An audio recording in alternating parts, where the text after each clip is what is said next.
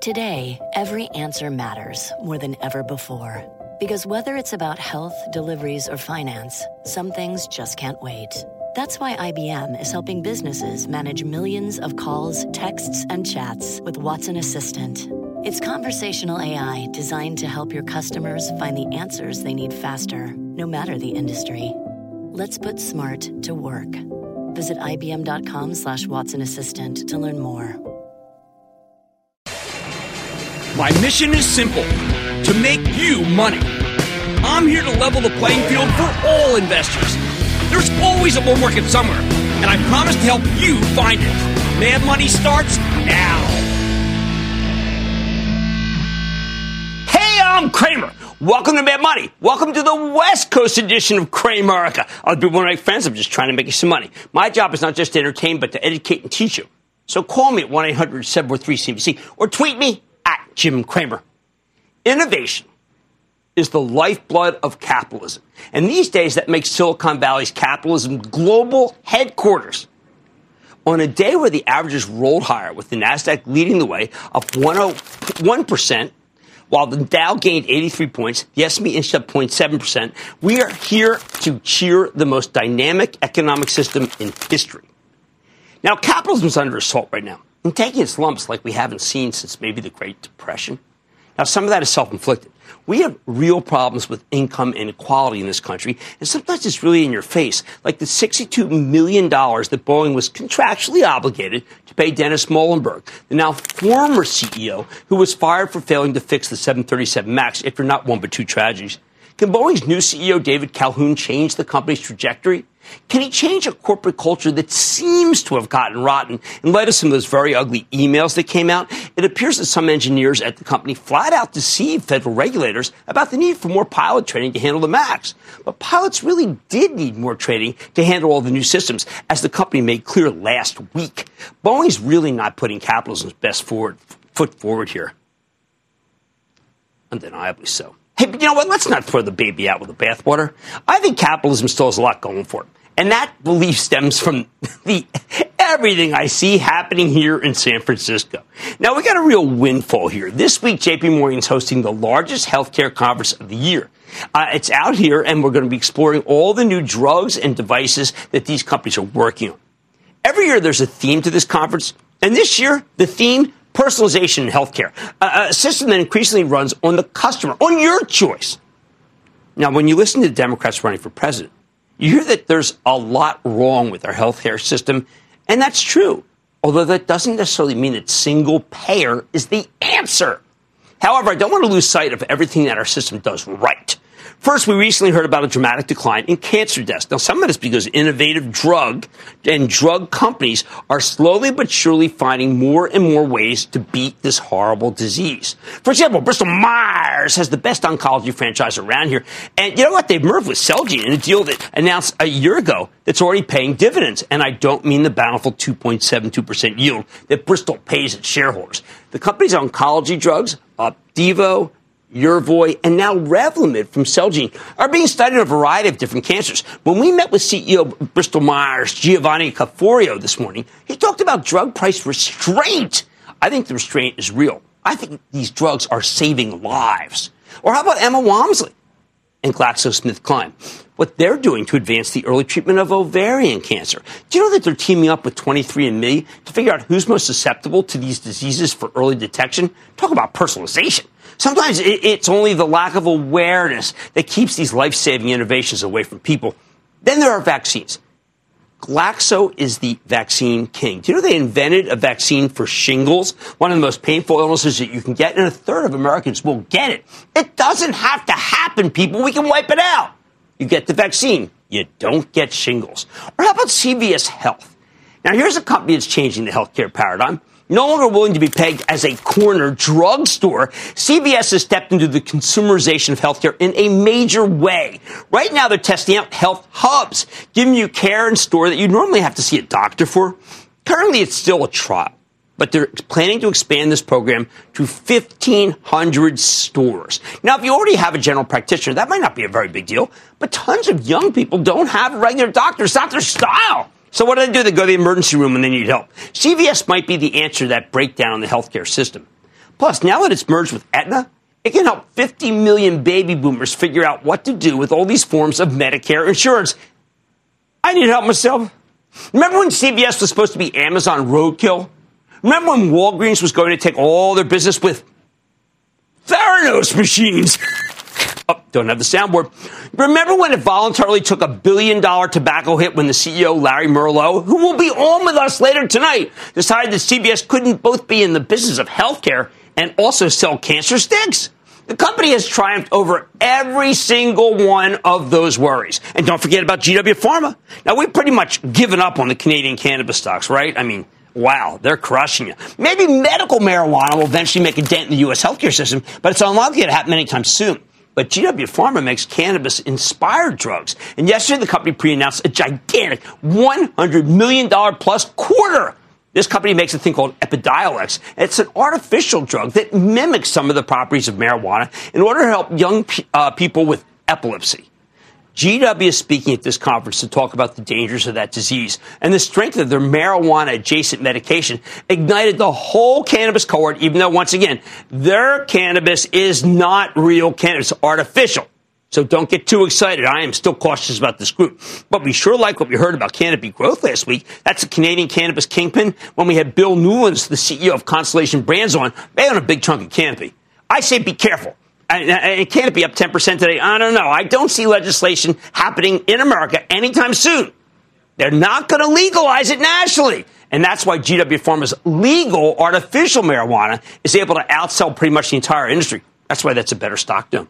Of course, the rally in the NASDAQ wasn't just about healthcare. The 5G wireless story that we keep flogging worked again, with Apple leading the way, followed by a host of semis and cell tower stocks. I keep telling you that 5G is a huge theme, one that's still in its infancy. Don't give up on it. Don't flip these stocks. Don't say, you know what, I'm going to make a couple bucks and go. Well, That'd be wrong. The cybersecurity stocks erupted too, as we heard rumors that the U.S. was about to launch a cyber attack on Iranian infrastructure. That would certainly require mandatory cyber protection. So we saw the stocks of CrowdStrike, Zscaler, and Palo Alto surge, although they gave up some of those gains to the bell. Plus, it's worth noting that Alphabet is nearly a trillion dollar stock. Now, I don't like this move. It's based on nothing fundamental, just the momentum that we see in so many tech names. More on that later. We're witnessing the same thing in two other stocks in the trillion dollar club, and that's Microsoft and Apple, which means their stocks may not be able to withstand any earnings results short of a super beat not just better than expected by a couple of pennies. I don't know if that's even possible. Hey, by the way, Facebook's in the same boat. But the bottom line is simple. Innovation drives capitalism and capitalism drives innovation. You can't have one without the other. Believe me, it's been tried and it hasn't worked. Let's take some calls. I think we should start with Kyle in Pennsylvania. Kyle! Hey, Mr. Cramer, How you doing again? I am doing well, Kyle. What's going on? Good. Again, I want to start off saying thank you for inspiring the younger generation, including myself. And uh, so a while ago, I opened up positions in Dollar Tree and Shopify in my portfolio. And I plan on holding Dollar Tree for a while, despite the previous quarterly earnings report that brought the stock down 20% in late November. So the company reported a 1.08 EPS missing analysis consensus of, of an estimate of 1.13, and they had a revenue of 5.75 billion, and that beat consensus of 5.74 billion. Now, their next earnings March 4th in 2020. And my question for you is, do you think Dollar Tree has the ability to show long-term growth, becoming a $100 stock again in 2020? Yes, I do. I do think it has that, but remember that was not a great quarter. And today, 13 below. I'm sorry, five below reported a bad quarter pre-announcement, and the stock was down 13. This cohort is not any good. But you know what? You got Shopify. Shopify is one of the greatest stories. It's all about empowering the individual. You're doing fine. So hold Dollar Tree and don't sell any Shopify. Innovation, people, drives capitalism, and capitalism drives innovation. You can't have one without the other. Some have tried, they failed on Mad Money tonight. From CNBC's One Market in San Francisco, Zoetis is up 340% since it was spun off from Pfizer in 2013. And we liked it from the get go. Yes, with a new CEO at the helm, can the move continue? I've got the exclusive. Then forget momentum. I'll tell you which stocks are finally being propelled by actual events in this market. And it's one of the greatest turnaround stories of 2019. But what does 2020 have in store for Cramer fave GlaxoSmithKline? I'm talking to the CEO with an exclusive. So stay with Cramer. Don't miss a second of Mad Money. Follow at Jim Cramer on Twitter. Have a question? Tweet Cramer. Hashtag mad tweets. Send Jim an email to madmoney at cnbc.com or give us a call at 1 800 743 CNBC. Miss something? Head to madmoney.cnbc.com. I want people to feel like they just learned something. We have journalists in the far corners of the universe. I can't wait to get all of those resources under one hour long newscast where we can deliver the facts of the day clearly and concisely, in context and with perspective, and tell people what's happening, what it all means. Get the truth, not the spin. The News with Shepard Smith. Subscribe to the podcast today. The humanization of pets means families are investing in the well being of their favorite furry friends. For years, this stock has been powered by animal spirits. Can the company stand on its own four legs? While we're out here in San Francisco for the JP Morgan Healthcare Conference, we're checking in with some of our absolute favorite companies in the industry. Companies like Zoetis, the huge animal health company that makes drugs, vaccines, and medical devices for both pets and livestock. Okay, this is a long-time Cramer fave. It's a classic play on the humanization of pets. It's had a gigantic run. This stock is up 340% since it was spun off by Pfizer in 2013, including 55% gain just last year. And its CEO just retired. So can the new management continue to propel the stock higher? Let's take a closer look with Kristen Peck, the new CEO of Zoetis, to get a better sense of where our company's headed. Ms. Peck, welcome to Mad Money. Well, thank you. I'm very excited and energized to take well, over as CEO. So fantastic. thank you so much for having me. I really appreciate it. Well, first, Juan Ramon Alaix is a huge fan uh, of our viewers. Okay, so what can you do to keep his legacy going? Well, I'm super proud of everything we've built at Zoetis, and I've been there with Juan Ramon, um, who I adore, um, and the entire management team from the start. And as you said, we've had over 330 percent in total shareholder returns since inception. So it's been really, really great to do that. I think as well as you look at some of the, um, we've been growing faster than the market. Mm-hmm. So we've had a great, and my job, I think, is to build on that momentum and really continue to invest in innovation um, and in wellness um, and really drive the company forward. So I'm super excited to do that and to be here with you, who've been a big fan of you. our space of and our stock. So thank well, you. Well, I'm a big fan. I am a pet lover, dogs, cats, and what, what innovations do you have? For uh, animals, for dogs who we know can't tell us that something's wrong. Well, innovation is the lifeblood of Zoetis, as you know. I think we do it better than anyone. If you look over the last five years, we've actually launched 1,100 new products and lifecycle innovations in the space, and we do that by investing over 1.1 billion dollars in our R&D, our BD, and our capital expenditures. And the one innovation we are super excited about is Simparica Trio, which is a combination products for flea, tick, um, heartworm, and intestinal parasites. And we're really excited, as you probably saw. Right. We got approval last year in the EU, mm-hmm. um, and we're launching in Q1. And we're very excited uh, that we've recently completed our technical section and are now in administrative review. And uh, we're pretty confident we're going to get approval in Q1 and launch shortly thereafter. Well, so. it's huge for those of us who know that you have to put together a pastiche of drugs that are very expensive. What we really want is something that's effective. And so with Zoetis' brand, we know that. What are you going to, uh, any preview for what you're going to talk about at the uh, conference? Well, first and foremost, we talk uh, obviously a lot about our innovation. Um, right. we, as we've talked about, we're excited about some of the new products we have, uh, certainly in monoclonal antibodies, as you've seen for both right. dogs and for cats. Continuing to grow our derm portfolio, as you've, ne- you've seen and you talk yes. about all the time, oh God, yeah. about Apoquel and Cytopoint for atopic dermatitis. Right. I mean, one thing Zoetis is great at is building markets.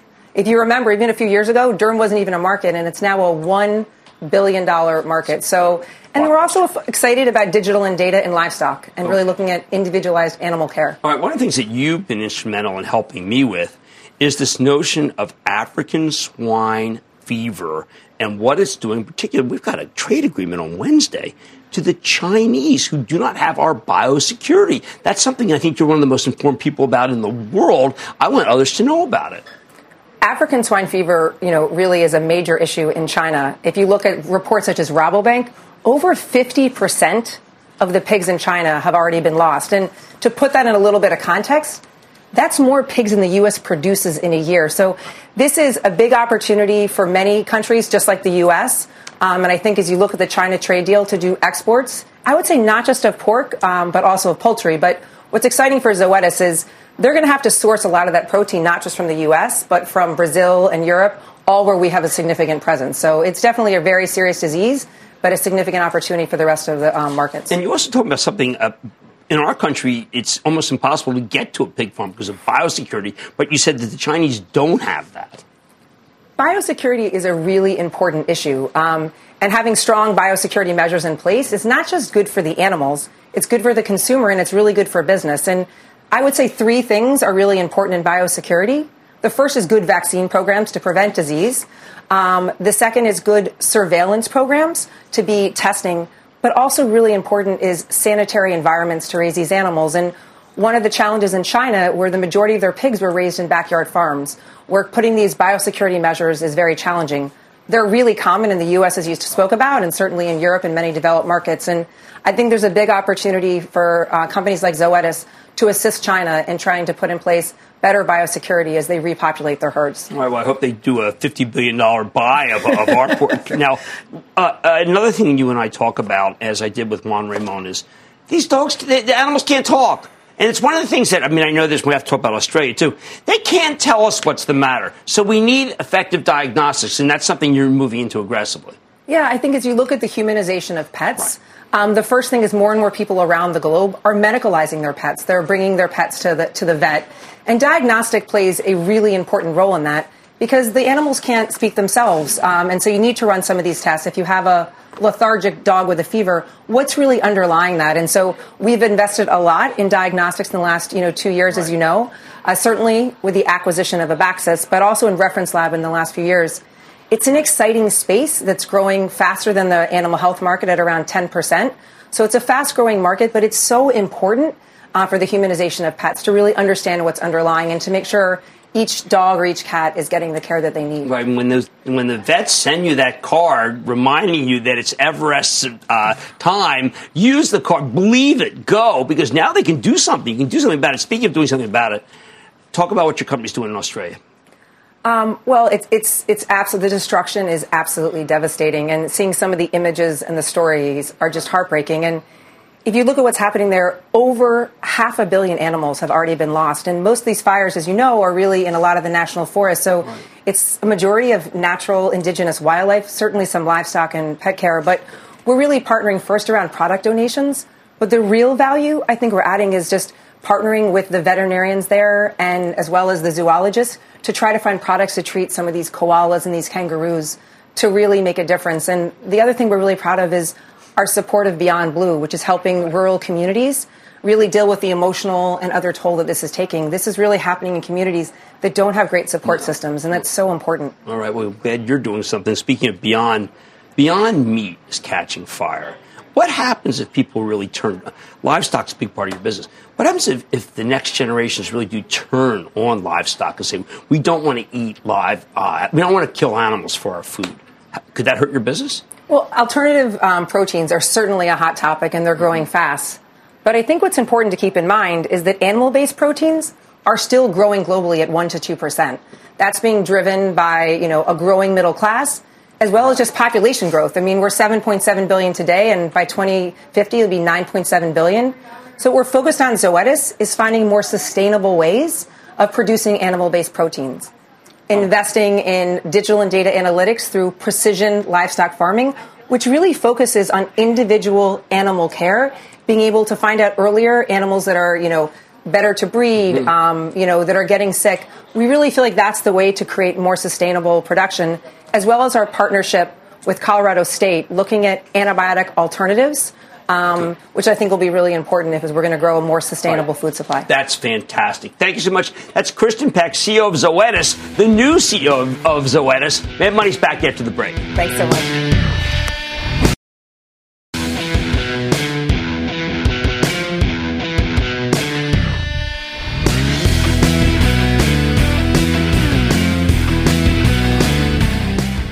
Don't want to be in a situation where stocks keep roaring on the same old, same old information. So it's a relief to see a bunch of winners rallying on genuine good news. Let's take them down, starting with Tesla.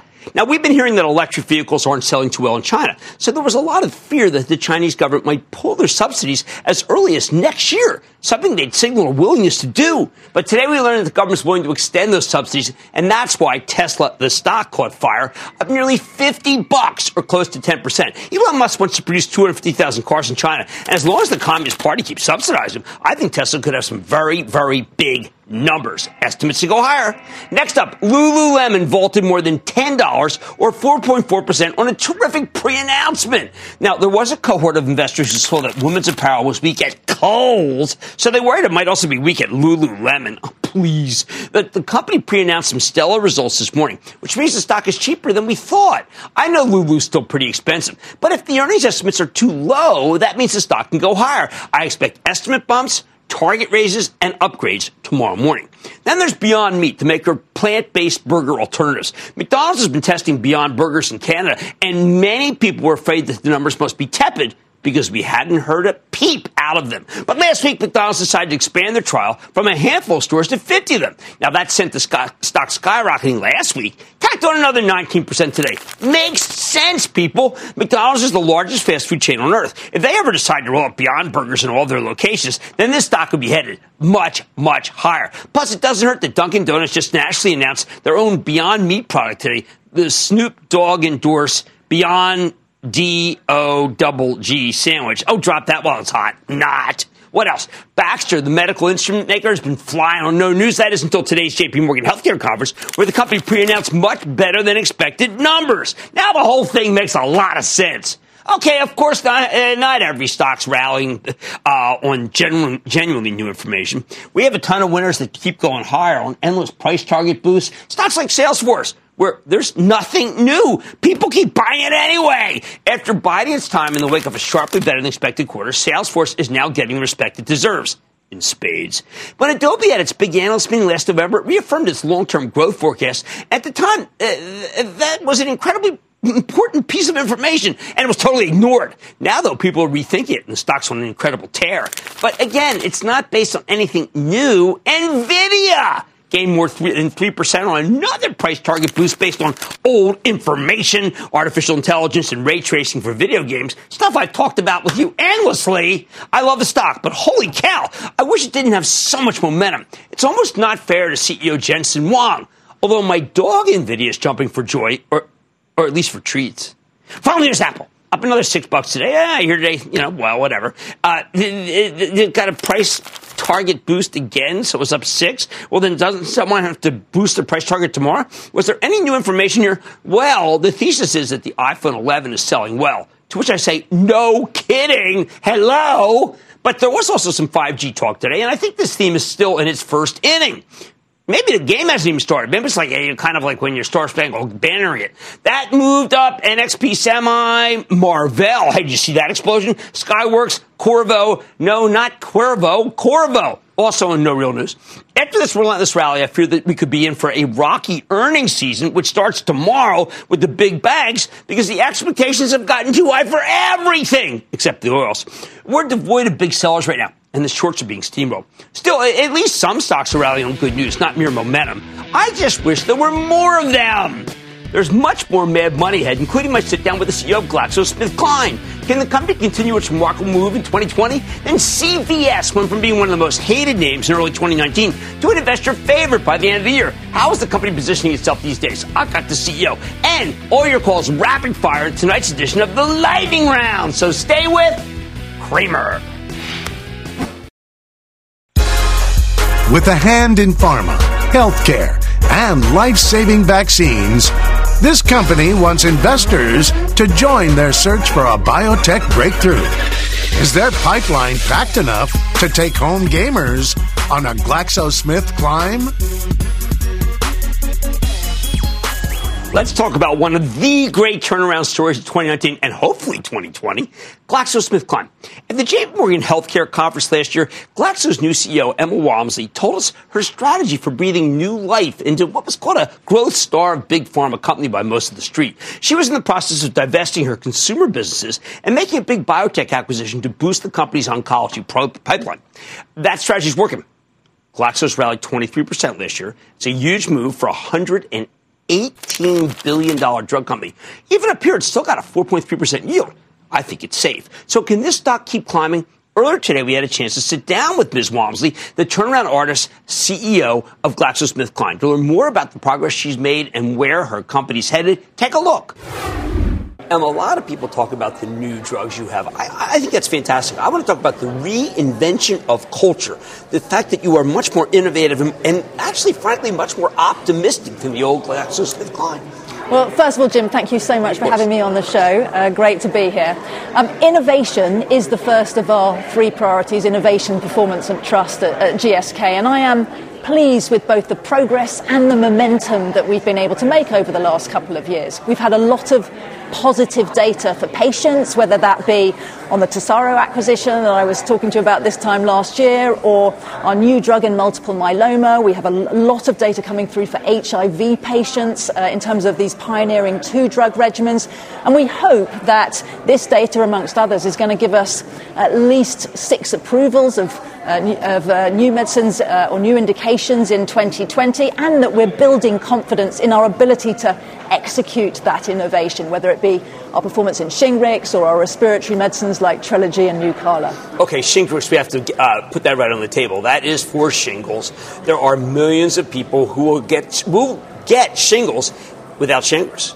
Well, look, one in three of us, uh, when you look around this set, is going to suffer with this incredibly debilitating disease. And we were just delighted to have uh, a vaccine that demonstrates this spectacular efficacy 95% protection. We've already got 11 million Americans uh, uh, protected, but there are 150 million over 50. So we have uh, demonstrated great growth uh, with Shingrix, but we have a lot of uh, room to grow further, including with globalization. We've just been approved in China too. China. So uh, that, that's an important uh, vaccine for us. And we, we, we love the vaccines business. It's, uh, okay. prevention is a good thing. But I want to talk about the oncology uh, segment because it is true that last year's Tesaro. A lot of people feel when you make these giant acquisitions for billions of dollars, it's years and years before you see any results. That is not the case with Tesaro. You have something that is going to be gigantic right now. Well, look, we're really pleased uh, with it, uh, this acquisition. We thought it was a smart risk to take because the bet we were saying is that with the medicine Zejula, we could help more women that are facing into the devastating diagnosis of ovarian cancer. Today, it's been tr- used, um, these PARP inhibitors, for 15%, the women with the BRCA gene, and our bet was that the data would show it could be relevant for at least 50 HRD positive uh, biomarker women and maybe more. And the data showed it was relevant for 100% of women. So we're hoping to get that uh, onto the label for, for this year. My friend Lisa Gill is a hugely important person at this conference, JP Morgan. Yeah. She is talking about the year of the consumer. 23andMe, BRCA gene. People, humans are taking control of themselves, and when they do, they come to you for some of the key medicines. Well, um, our partnership with 23andMe and also others recently announced, like the uh, CRISPR pioneers uh, uh, here, right here in, in, in, San Francisco, was because we believe that genetically validated targets for our medicines uh, when we can get there, we can improve the productivity uh, of R&D, and that, that's an exciting prospect for the industry and for patients. Now, the analysts are slow to pick up about your reinvention. Here's a piece by Deutsche Bank, and this is again a British analyst saying, uh, "We expect earnings to remain challenged in 2020 with headwinds and a whole series of headwinds." Uh, talk again. When I think of earnings challenge, I think people say that that four percent yield could be in jeopardy, but that's not what I hear from you. Well, first of all, we're investing in the future growth of, of, GSK, particularly in our pipeline, and that's why we're so pleased to see the progress there. And we're also investing in the new launches with As I said, we hope uh, uh, at least six approvals in 2020. We want to make sure that uh, that innovation is being brought uh, to patients. But our uh, commitment to, to, the dividend remains extremely uh, strong, and there's no change to our policy around that. Okay, that's important because a lot of people want fixed income, and yours is the one I've been telling people is, is the way to go with. we haven't talked enough about what the respiratory franchise and how huge it is and what could happen. There's so much there, and you're the leader. Well, we are the leaders in, in, respiratory, and we're particularly pleased with the progress we've made on uh, both Trelegy, uh, the first triple therapy for COPD, just approved in China uh, uh, as well, and the most successful launch in respiratory after Advair, another one of ours. We pioneered with IL 5s in, in biologic medicines with Nucala for the most severe uh, asthmatics, and very excitingly, actually, we have some new potential respiratory vaccines where we have proof of concepts to read out later this year. This year? One for uh, proof of concept, that's okay. early stage, right. but one's for RSV and one is also a CP, COPD vaccine. So these are only at the review board level. We're not well, this is early stage, right. um, but Jim, again, you know, beyond uh, uh, clean water, nothing has been demonstrated to have as big an impact on human health as vaccination. We're the world leaders. Uh, we've shown what we can do, and if the data is positive, that could be exciting for our overall respiratory franchise. Then how do you uh, get people who are anti-vaxxers, and there are many, to understand, look, this is a, there is actual very hard data saying that they're wrong? Well, uh, again, I, I, would repeat, the evidence shows uh, that vaccination is, uh, has a hugely positive impact on human health around the world, and we are proud to be uh, world leaders in vaccination, not just for our innovative vaccines like Shingrix or what could come, but also for our contribution to global health, progress in things like TB and potentially malaria as well. But oh, malaria, malaria would be the biggest. Yeah, we, we understand, though, that parents uh, have questions, um, uh, and, and, they have the right to have questions about how to protect their children. Our job is to support governments as they bring forward that evidence and make sure we bring the most differentiated quality vaccines we can. I want to talk about China. Uh, there's so much opportunity there, mm. but you are still very small in China. What can happen to make things better? Well, look, we, we are uh, uh, starting from a smaller base, right. but there is no debate that the Chinese market um, is very high potential and increasingly exciting as they open up more to innovation. So we were pleased to have Shingrix approved there and uh, Trelegy and actually our lupus drug too. So. Well, there are 100 million people who, it's a smoking country. So they need help. Well, there are 100 million potential COPD sufferers uh, in China. Oh, that's tough. That's tough. And something has to be done. Uh, meanwhile, the SmithKline, GlaxoSmithKline, I say SmithKline because I'm from Philadelphia, the GlaxoSmithKline that a lot of people know are consumer brands. Uh, mm-hmm. Uh, they generate a huge amount of cash flow, but they are not the new GlaxoSmithKline. So you're taking care of that. Well, that's an important point. Uh, you know, sat here last year, we talked about our exciting deal uh, with Pfizer. We brought together this tremendously powerful portfolio of world leading uh, consumer healthcare brands. Great portfolio, great footprint uh, in the biggest uh, markets, and a great group of people now taking the best um, from, from, both, uh, from both the Pfizer team and the GSK team. But we did announce with that deal our intention uh, to separate into two countries in around three years from close, so that would be around 2022. And we're on track with that. I'm very pleased with the integration so far, uh, and uh, you know, concentrating on making sure we deliver competitive performance along the way. And that is, I think, guaranteeing the innovation level and the research and development. You are spending more. How about Absolutely. how much more you're spending than the old Glaxo? Well, we're accelerating in investment, but we're really putting much more discipline in the way that we allocate those funds because, you know, anyone can spend money. We want to make sure we spend it for the right kinds of uh, returns. And I think that's one of the uh, biggest cultural transformations we've brought, that when we see something exciting, we double down on it. BCMA, our multiple myeloma right. drug, will be a great example. Two years ago, that was just in phase one. We've now gone going to have up to 10 studies, and we're hoping for an approval uh, in fourth line BCMA in the very near future. Well, look, I want to congratulate you for the new GlaxoSmithKline. I want to congratulate you for changing the culture. Now we just need some of these analysts to recognize exactly how extraordinary the innovation you've brought to GlaxoSmithKline is. That is Emma Walmsley. She's the GlaxoSmithKline CEO. Fantastic. Thank Great you so see you, Jim. Thank you. So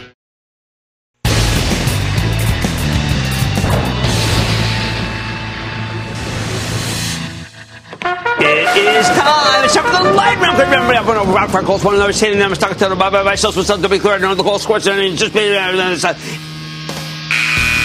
and then the lightning round is over. Let's start with Willie in Virginia. Willie! Cramer, big double booyah to you. A I triple love your booyah show. right back at you. My stock pick is First Horizon National, FHN. Okay, the stock has not done as well as I thought because I think that the, the acquisition was a brilliant acquisition. Others don't. I think they're wrong. Bryan Jordan understands. Let's go to Ben in Pennsylvania. Ben! Greetings, Jim from Pittsburgh, PA. Jim, Well, I think you're not keen on the energy sector, but uh, I, I think there's some good value there. Recently, I bought some shares in the Holly Frontier Corporation as a value play. Seems to me the PE and the dividends seem attractive. Uh, what's your I'm not going to disagree Jim? with you. I think it is a value play as long as you set that. I do like Valero more than HFC, but I definitely understand why you want to buy a stock that's down and out. Jeff in California. Jeff! Yes. You're up, Jeff. Oh, hi, Jim. Yeah, this is uh, Jeff from LA. Hey, Jim, I've got a stock that's better than any stock that I've seen statistically. It's up 466% last year. It's up 129% the last three months. It's up 35% and it went up 25% today. It's called CDLX. It's a marketing company and there's no dips, Jim. There's no pullbacks at all. So can I just get in this or should I wait for a little pullback? Well, you know what I like to do when I hear something like that, and it is a parabolic move, and it's also fintech. I have to come back and do homework. Ben Ben Stoto and I are going to. We got a noodle in this one. This is the hardest stock I've ever seen. It is a little too sizzling for this guy. I worry about Bruce in New Mexico. Bruce. Hey, Jim, good evening, and a big booyah from the land of enchantment. Hey, I love um, the land of currently, I'm overweight in energy, Jim. Uh, my largest holding is Chevron. Um, given this Well, that is the best year- one if you're going to be in one of those big internationals other than BP. BP's got a six. This one's got a four percent yield. Mike Wirth is a thinking person. I think he's doing a good job, but again, he is fighting the tide of one of the great bear markets in history. Sean Sean in New York. Sean. Yeah, booyah, Jim. How you doing? I am doing well, Sean. Thank you for asking. How about you? Great. Who are you rooting for Sunday? Uh, Tennessee or Kansas City? Oh man, come on! Andy Reid and Tammy Reid are two of the most charitable people in the world. Andy just tore it up in Philadelphia. It's all Andy. 100% hail to the Chiefs. How can I help? But, okay, uh, tell me. I worked for IBM for 25 years. I still got a couple of shares left. What do you think I should do with them? And maybe take a look at a company called Brainstorm. Thanks. Uh, what was the one? What was the stock that? Oh, IBM. I've got to tell you, IBM problematic downgraded this morning. I buy to hold. I got to find out more about that. Didn't make any sense to me. And that, ladies and gentlemen, the good of the lightning round. The Lightning Round is sponsored by TD Ameritrade. As election season fills the headlines, healthcare is never far from the consumer's mind. Striving to be more than just your corner pharmacy, can CVS Health deliver your portfolio the medicine it needs to beat the street?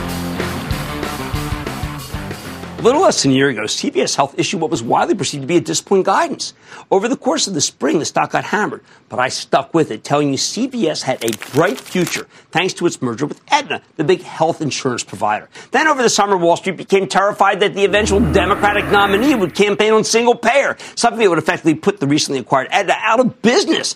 After that, after that started to seem less, less likely this fall, well, the stock caught fire. But even after this move, the darn thing is still incredibly cheap, selling for roughly 10 times earnings. So could the stock have a lot more upside? Let's take a closer look with Larry Merlo. He's the bankable president and CEO of CVS Health to get a better read on his company's prospects. Mr. Merlo, welcome back to Mad Money. Good to Great see you, Larry. here.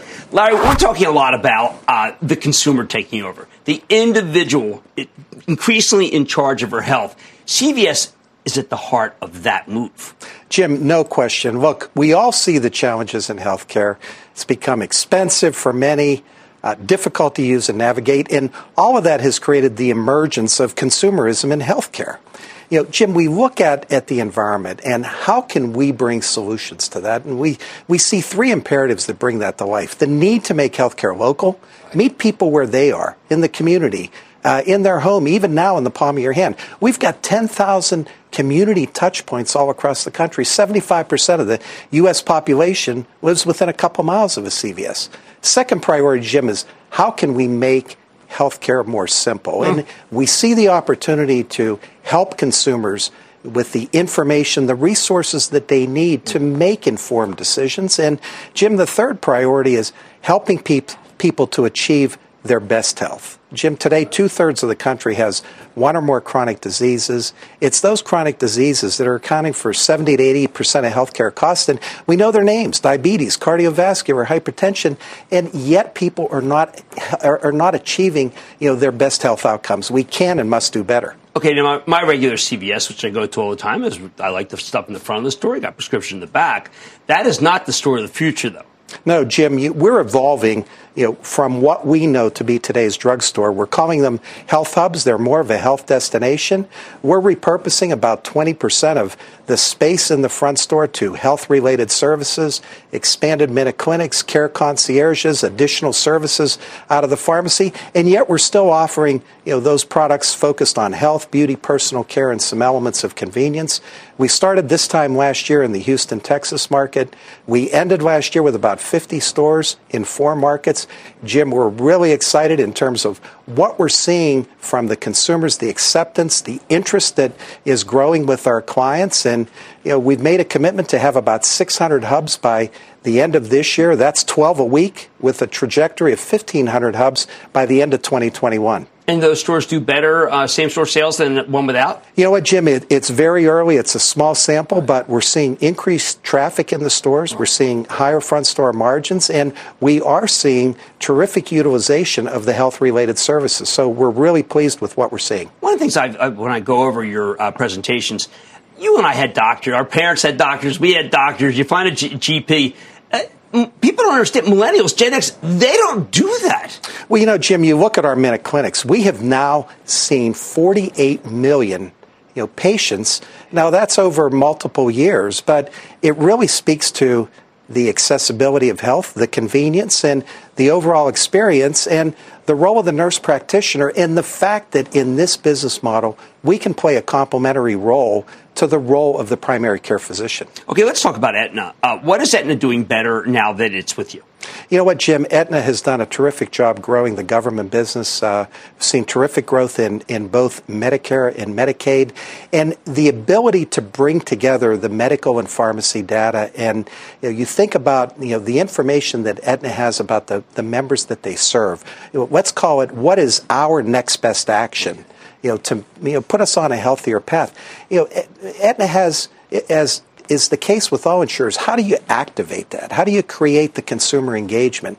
You know, that's the beauty of this combination because the CVS community assets actually bring that to life. So we're off to a wonderful start with our integrated model. Well, there is a lot of blame game in the system. Look, we, we had uh, Giovanni Caforio. He's the CEO of Bristol Myers, he was saying, he kind of questioning whether the pharmacy benefit managers play any role that's positive. We know that the, a lot of Democrats who are frontrunners even uh, wish that the whole thing would change and wipe you out. But I, I don't know. You're not, don't seem to be the real problem when I look at the nuts and bolts. You know what, Jim? PBMs have proven the ability to reduce you know the overall cost of pharmaceutical care. And you, know, you look at what has been done in terms of managing you know, prescription formularies, and the fact that you know the savings associated with that is getting passed back to the consumer, whether it's discounts at the pharmacy counter through the point of sale, or those dollars being passed back to the consumer in lower monthly premiums, you know, in their insurance. So the data validates the role that PBMs have played in reducing, you know, the overall cost of pharmaceutical care. All right, let's speak to the stock. A lot of people are very worried about the huge amount of debt that you took on. I don't think they understand how much cash flow your company generates. Yeah, Jim, you know, since the close of the transaction, it's been 13 months. We've already repaid about $8 billion of that debt. You look at cash from operations, Jim, 2019 will generate between 10, 10.5 billion dollars. You know, so we've got ample cash to pay down the debt, reinvest back in the business. We'll, you know, put in capex about 2.3 to 2.6 billion while maintaining our $2 dividend.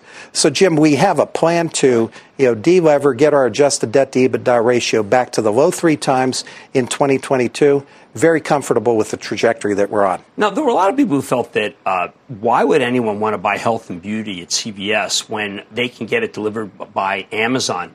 The health and beauty numbers are really holding up, though.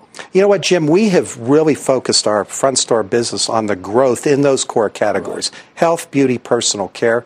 And we've been able to, you think about this new intersection of data analytics and technology. You think about the role of our Extra Care loyalty program, where we have been able to deliver value to our consumers in a very, very personalized way. And, you know, that has supported growth in those categories. Very pleased with the performance. Uh, is there, uh, do, you, do you wake up at night worried that Amazon's got some sort of pill pack killer? You know what, Jim? Our organization has really been focused around, you know, how do you, how do we make sure we don't leave any white space for disruption. And that's created to a lot of different innovations that you know we've been introducing. Really excited about how our Care Pass is performing. We tested it in a couple markets, rolled it out across the country in the fall. We now have more than a million members, and what we're seeing from those customers increased utilization, you know, as well as a higher basket size. Well, that's exactly what we want to hear. my Charitable Trust has a huge position in CVS. Thank you for everything you do for shareholders. That's Larry Merlo. He's president and CEO of CVS Health. You know, I like this stock. I like this company. And yes, I like being a customer. They money's back. Get to the break.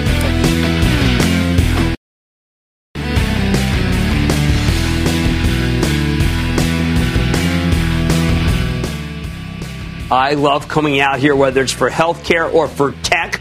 But you know what? They're really pretty much the same thing. That's why we like this healthcare conference so much. And there's so much more ahead tomorrow. Like I said, there's always a little market summary. I promise to find it just for you right here on Mad Money. I'm Jim Cramer, and I will see you tomorrow. I want people to feel like they just learned something. We have journalists in the far corners of the universe. I can't wait to get all of those resources under one hour long newscast where we can deliver the facts of the day clearly and concisely, in context and with perspective, and tell people what's happening, what it all means. Get the truth, not the spin. The News with Shepard Smith. Subscribe to the podcast today.